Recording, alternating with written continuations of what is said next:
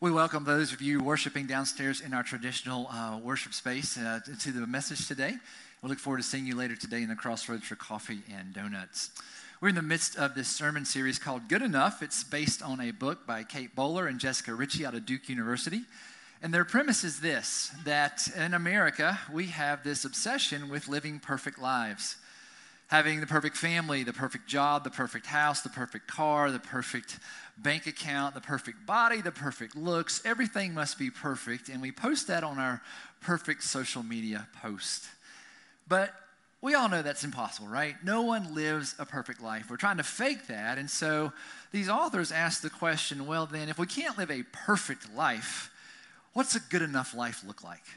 What does a good enough life look like? And that's what we've been exploring. And again, glad you're here today to keep going down this rabbit trail and see what we might be able to discover in Scripture about what a good enough life looks like. But I don't know about you, but but this whole thing with inflation lately, my life doesn't feel good enough economically. You know, it's been really stressful with the cost of everything. Excuse me, since last year, the prices of gas put in our cars gone up 55 percent. Uh, rent and mortgages are up about a third. And then staple goods like food and things that we buy at the grocery store are up over double digit percentage points. On average, we're paying about 8.5% more for the same items as we did last year at this time. Uh, inflation's pretty much around a 40 year high, and it's just crunching everyone's wallet. How's it going for you in your life? Well, in our family, we're really feeling that crunch and we're trying to figure out ways to save money and all that kind of stuff. And uh, my boys go to a charter school, which means that they don't have school buses. So we take them to school and we pick them up from school. So we're in the car of our line at least two times a day. And when they have like sports stuff after school, and sometimes we're driving to the school four times a day pick them up, take them back, pick them up, take them back, all that kind of stuff. So that's been tough on the gas right budget. And so what we started doing uh, is we started a carpool with some other students who live in our neighborhood to go to the same school. And actually, it's been great. So I'll take them in the morning, and then uh, their mom picks them up, and my boys up in the afternoons. And that's been wonderful. And it's worked out in many ways. Not only is it saving us gas money, but we're getting to know our neighbors even more. We knew them a little bit. These are these are um, teenage girls, just great young women and uh, sisters, and so we get a chance to spend time with them going to and from school, and it's been it's been awesome, right? We're we're growing closer to our neighbors, we're getting to know them better, uh, establishing relationships, which we believe, of course, at our church, that relationships is the most important thing in life.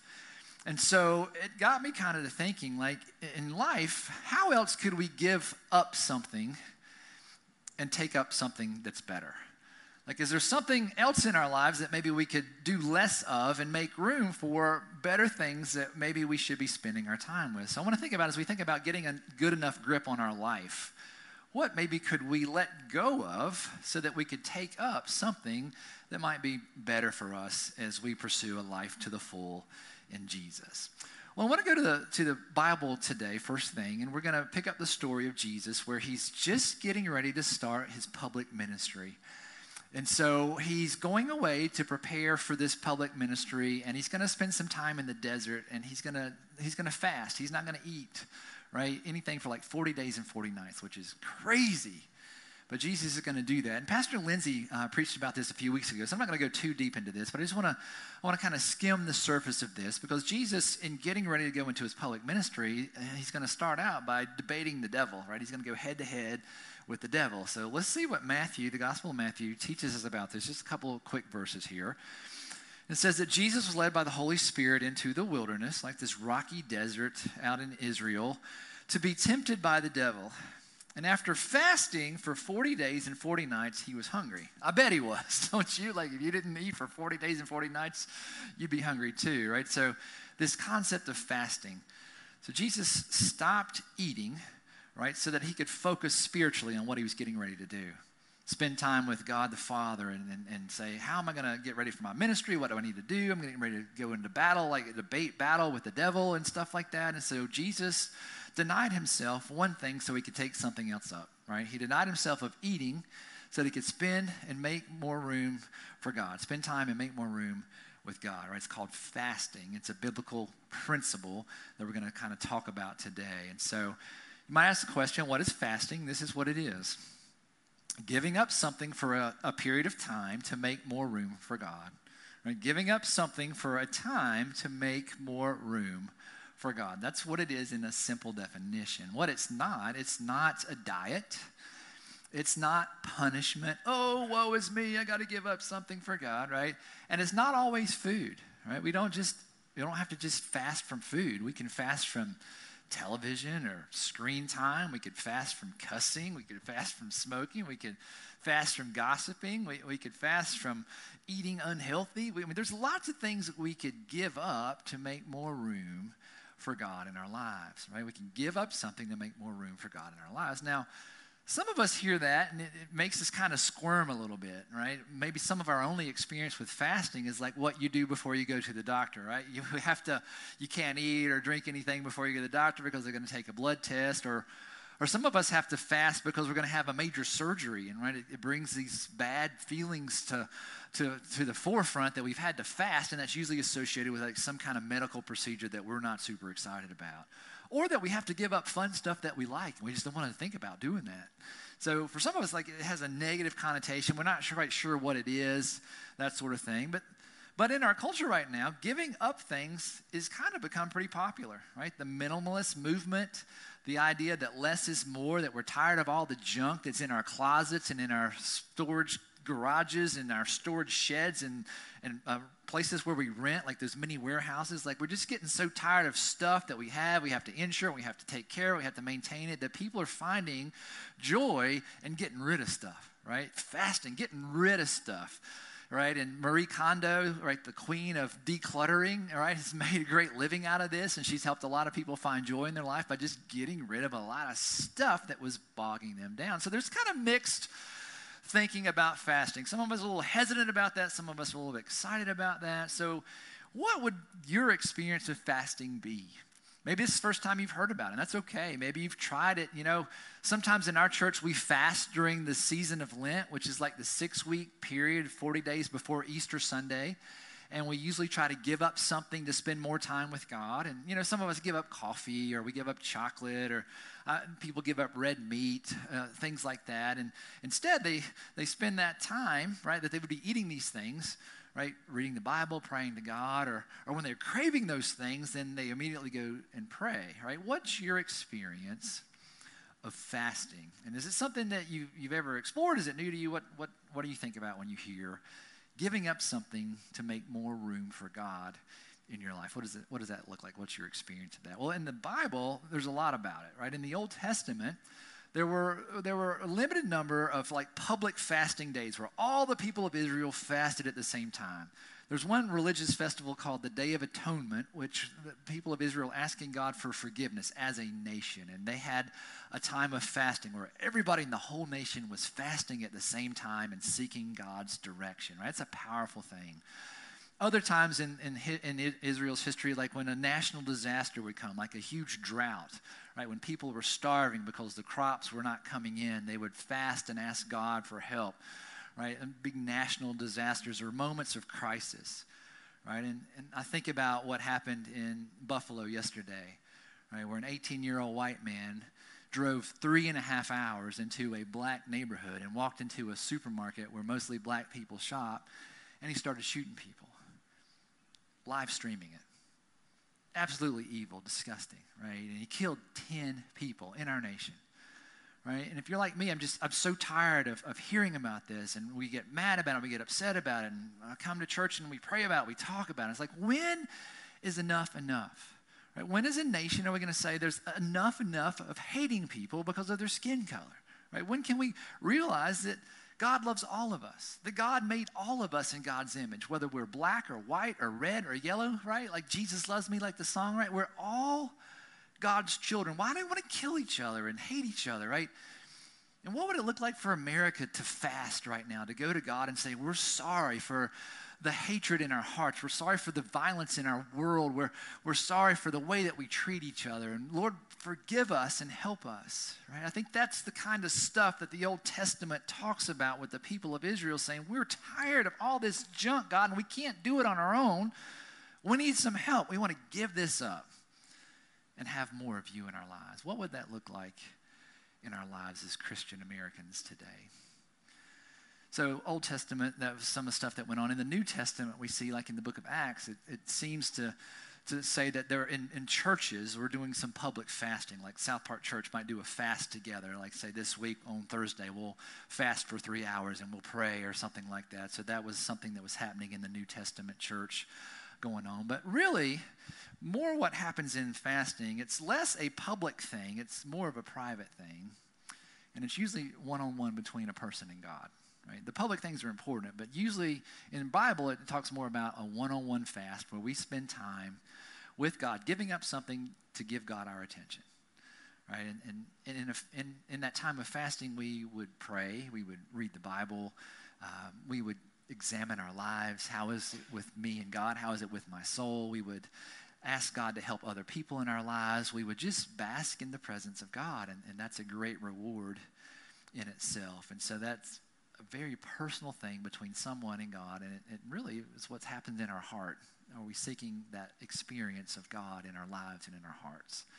So we'll go back to the Bible and go back to Jesus, and um, he's going to teach us a little bit about fasting, about some good things about it, and how sometimes people can abuse it and do things wrong with that. So let's go back to Matthew's Gospel, chapter 6, verses 16 through 18. And it starts off by saying, When you fast, which I think Jesus is, he's talking to his disciples and all the people who are around and, and listening to him. When you fast, it, it kind of like, it's not if you fast, right, or will you fast. Jesus assumes that we follow him, we're, we're fasting, right? So when you fast, it's not a, it's not a, a mandate. You don't have to fast. It's not prohibited. He's not saying don't fast, but he kind of assumes it, right? When you fast, like when you pray, when you worship, like when you fast. Those are three powerful words right there. When you fast. Do not look somber as the hypocrites do, for they disfigure their faces to show others they are fasting. Truly, I tell you, they have received their reward in full. There were some people who were fasting in Jesus' day because they wanted the attention to say, hey, look at me. I'm a super follower of God, right? Pat myself on the back. Aren't I awesome? Look at how terrible I look. I must not be eating anything for days, right? So that was going on, right? But when you fast, put oil on your head and wash your face, right? So it doesn't look like you're fasting. It doesn't look like you're in that moment, right? So that it will not be obvious to others that you're fasting, but only to your Father, your Heavenly Father, who's unseen, and your Father who sees what is done in secret will reward you. Right? So in Jesus' day, there were some people trying to be super religious and want everybody to say, hey, look at me, I'm great, I'm following God, look how great I am, the big sacrifice that I'm making. And Jesus like, you don't get it. That's not what it's about. Right? It's not about a public spectacle right? It's, it's about this private relationship between you and me. It's between, you know, your heart, right? If you, if you want to give up something to spend time with me, it's one on one, right? And by the way, the reward isn't people patting you on the back saying, oh, how great you are, that sort of thing. Your reward is spending time with me, God says. Just spending time in the presence of God. That's good enough right? Finding joy and peace and guidance, right? Praying and reading the scripture and examining our lives and confessing to God and, and repenting and just all that kind of stuff. The reward is spending the time with God, right? So I want to go back to the book, and they list a couple of things that I think you would maybe classify as an inner reward. Um, and they quote Dietrich Bonhoeffer, just a brilliant guy, and he says this Somehow in our giving up, when we fast, we experience discipline and freedom, right? It sounds like a paradox, right? We're disciplining ourselves, but we're also finding freedom. That when we give up something, right, it's liberating, right? We're disciplined, but we, we find a relief like, wow, this is great. This is a burden off my back, and now I have something even better. I have God, right? We're made into disciples more ready and cheerful to accomplish those things which God would have us do. Right? You think about fasting, sometimes we're like, I don't want to fast because I'm giving up all the good stuff, right? But it says, no, we have time with God, and that makes us more cheerful and we're more open. Right? If we're seeking God in our lives, then we can hear from God and we can find out maybe what God wants us to do, and that brings us joy. Right? So there's giving up something, we gain these amazing rewards, right? And then the ladies who wrote the book say this that there's a strange liberation in letting go, right? It's hard for us to let go of things sometimes, especially stuff that we love, right? But when we do, we find, right, somehow it feels better, right? We're, we're, more liberated, like Marie Kondo, right? When she helps those people get rid of all that clutter, right? The, I don't want to let my stuff to go. oh, I feel better now that it's gone. Then they say this we loosen our attachment to what weighs us down, and it frees us from behaviors and habits that we would rather not admit out loud. We did a whole series on how we all struggle with addictions in our lives. Some of it's alcohol, some of it's smoking, some of it's gossip, some of it's negative thinking, right? What if we could give up that kind of stuff and instead spend more of our time with God, right? And, and, and be like, wow, this actually feels great. I'm letting go of some stuff that I really need to let go of and adding something great to my life, which is God, right? So, what's the point today? Right? What's the takeaway? What, what's Jesus teaching us? What are we learning in this book? I think it's this, right? We can get a good enough grip on your life by letting go, right? You want to grip something, but you get a good grip on your life by letting something go, right? We want a good enough life. It's not going to be perfect, but what does a good enough life look like? A good enough life, right, means that we have to let go of some things. We have to let go of some things. Some good things, maybe some bad things. We have to let go of some things so we can make more room for God in our lives. So this week's action step, uh, pretty simple, at least on paper, uh, but it says try fasting from something this week, right? Pick one thing, give it up, 10 minutes, 30 minutes, an hour. Just give up something. It can be something you love, something that, that's a bad habit, right? Give up something and spend that time with God and see what happens, right? So, whatever you want five minutes, 10 minutes, an hour. What, is that, what could that look like in your life to give up something to take up time with God and just give it a try, right? Now, let me say, if you're going to give up eating uh, in any way, shape, or form, I would encourage you to consult your physician before you do that, right? I don't want you spending 40 days and 40 nights passing out. Pastor Kyle told me to do. That's not what I'm saying to do, right? So consult your position, right? Be smart in this. We don't want anybody to get hurt, anything like that. Even biblical fasting, people ate.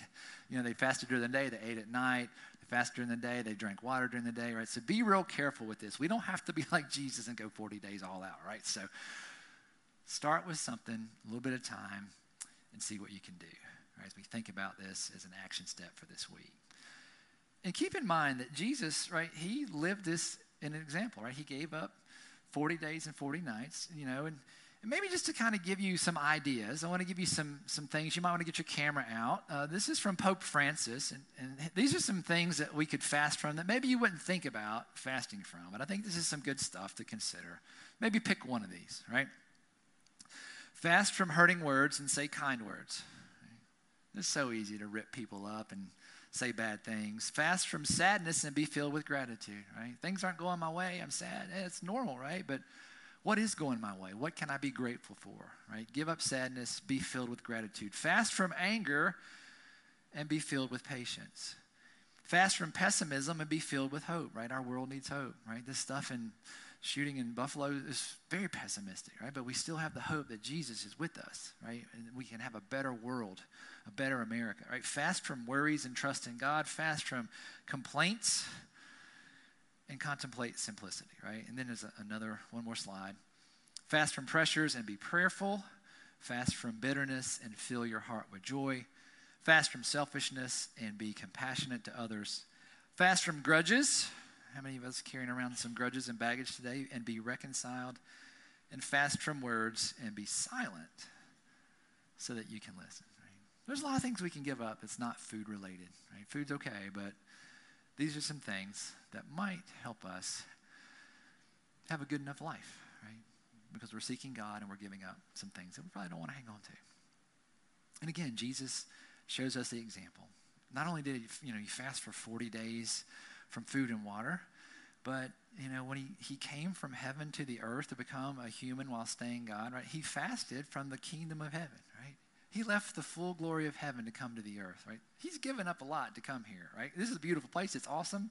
It's also hard, right? And so in Jesus' life, he gave up where everyone's loving him and he's the best thing that happens in heaven coming to the earth, and he has to experience people who reject him and make fun of him and betray him and disappoint him. And so Jesus gave up a lot to come here. And he didn't just give up heaven, he also gave up his very life, right? He died on a cross in one of the most heinous ways to die. He, was, he was nailed to a cross until he suffocated to death.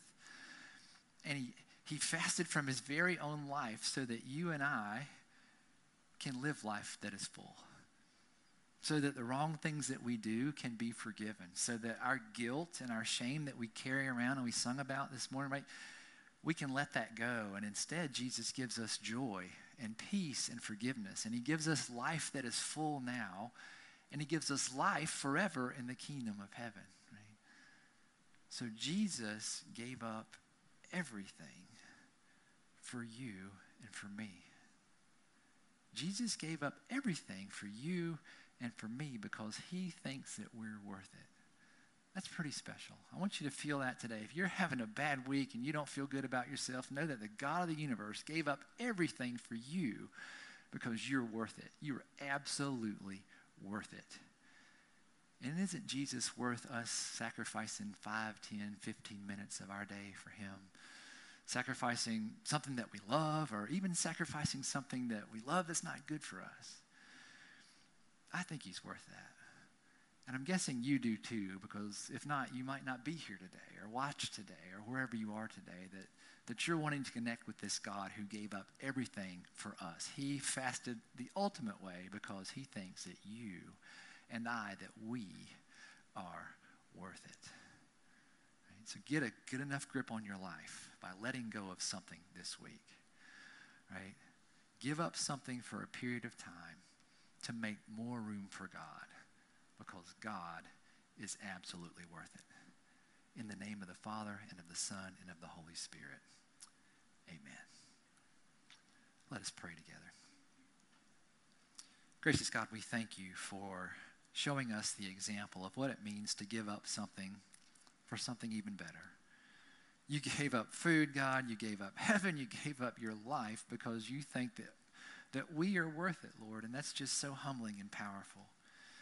And so, God, as we think about the things that weigh us down in our lives that prevent us from spending time with you, God, we just ask that you would help us to just be like Jesus, Lord, just a little bit.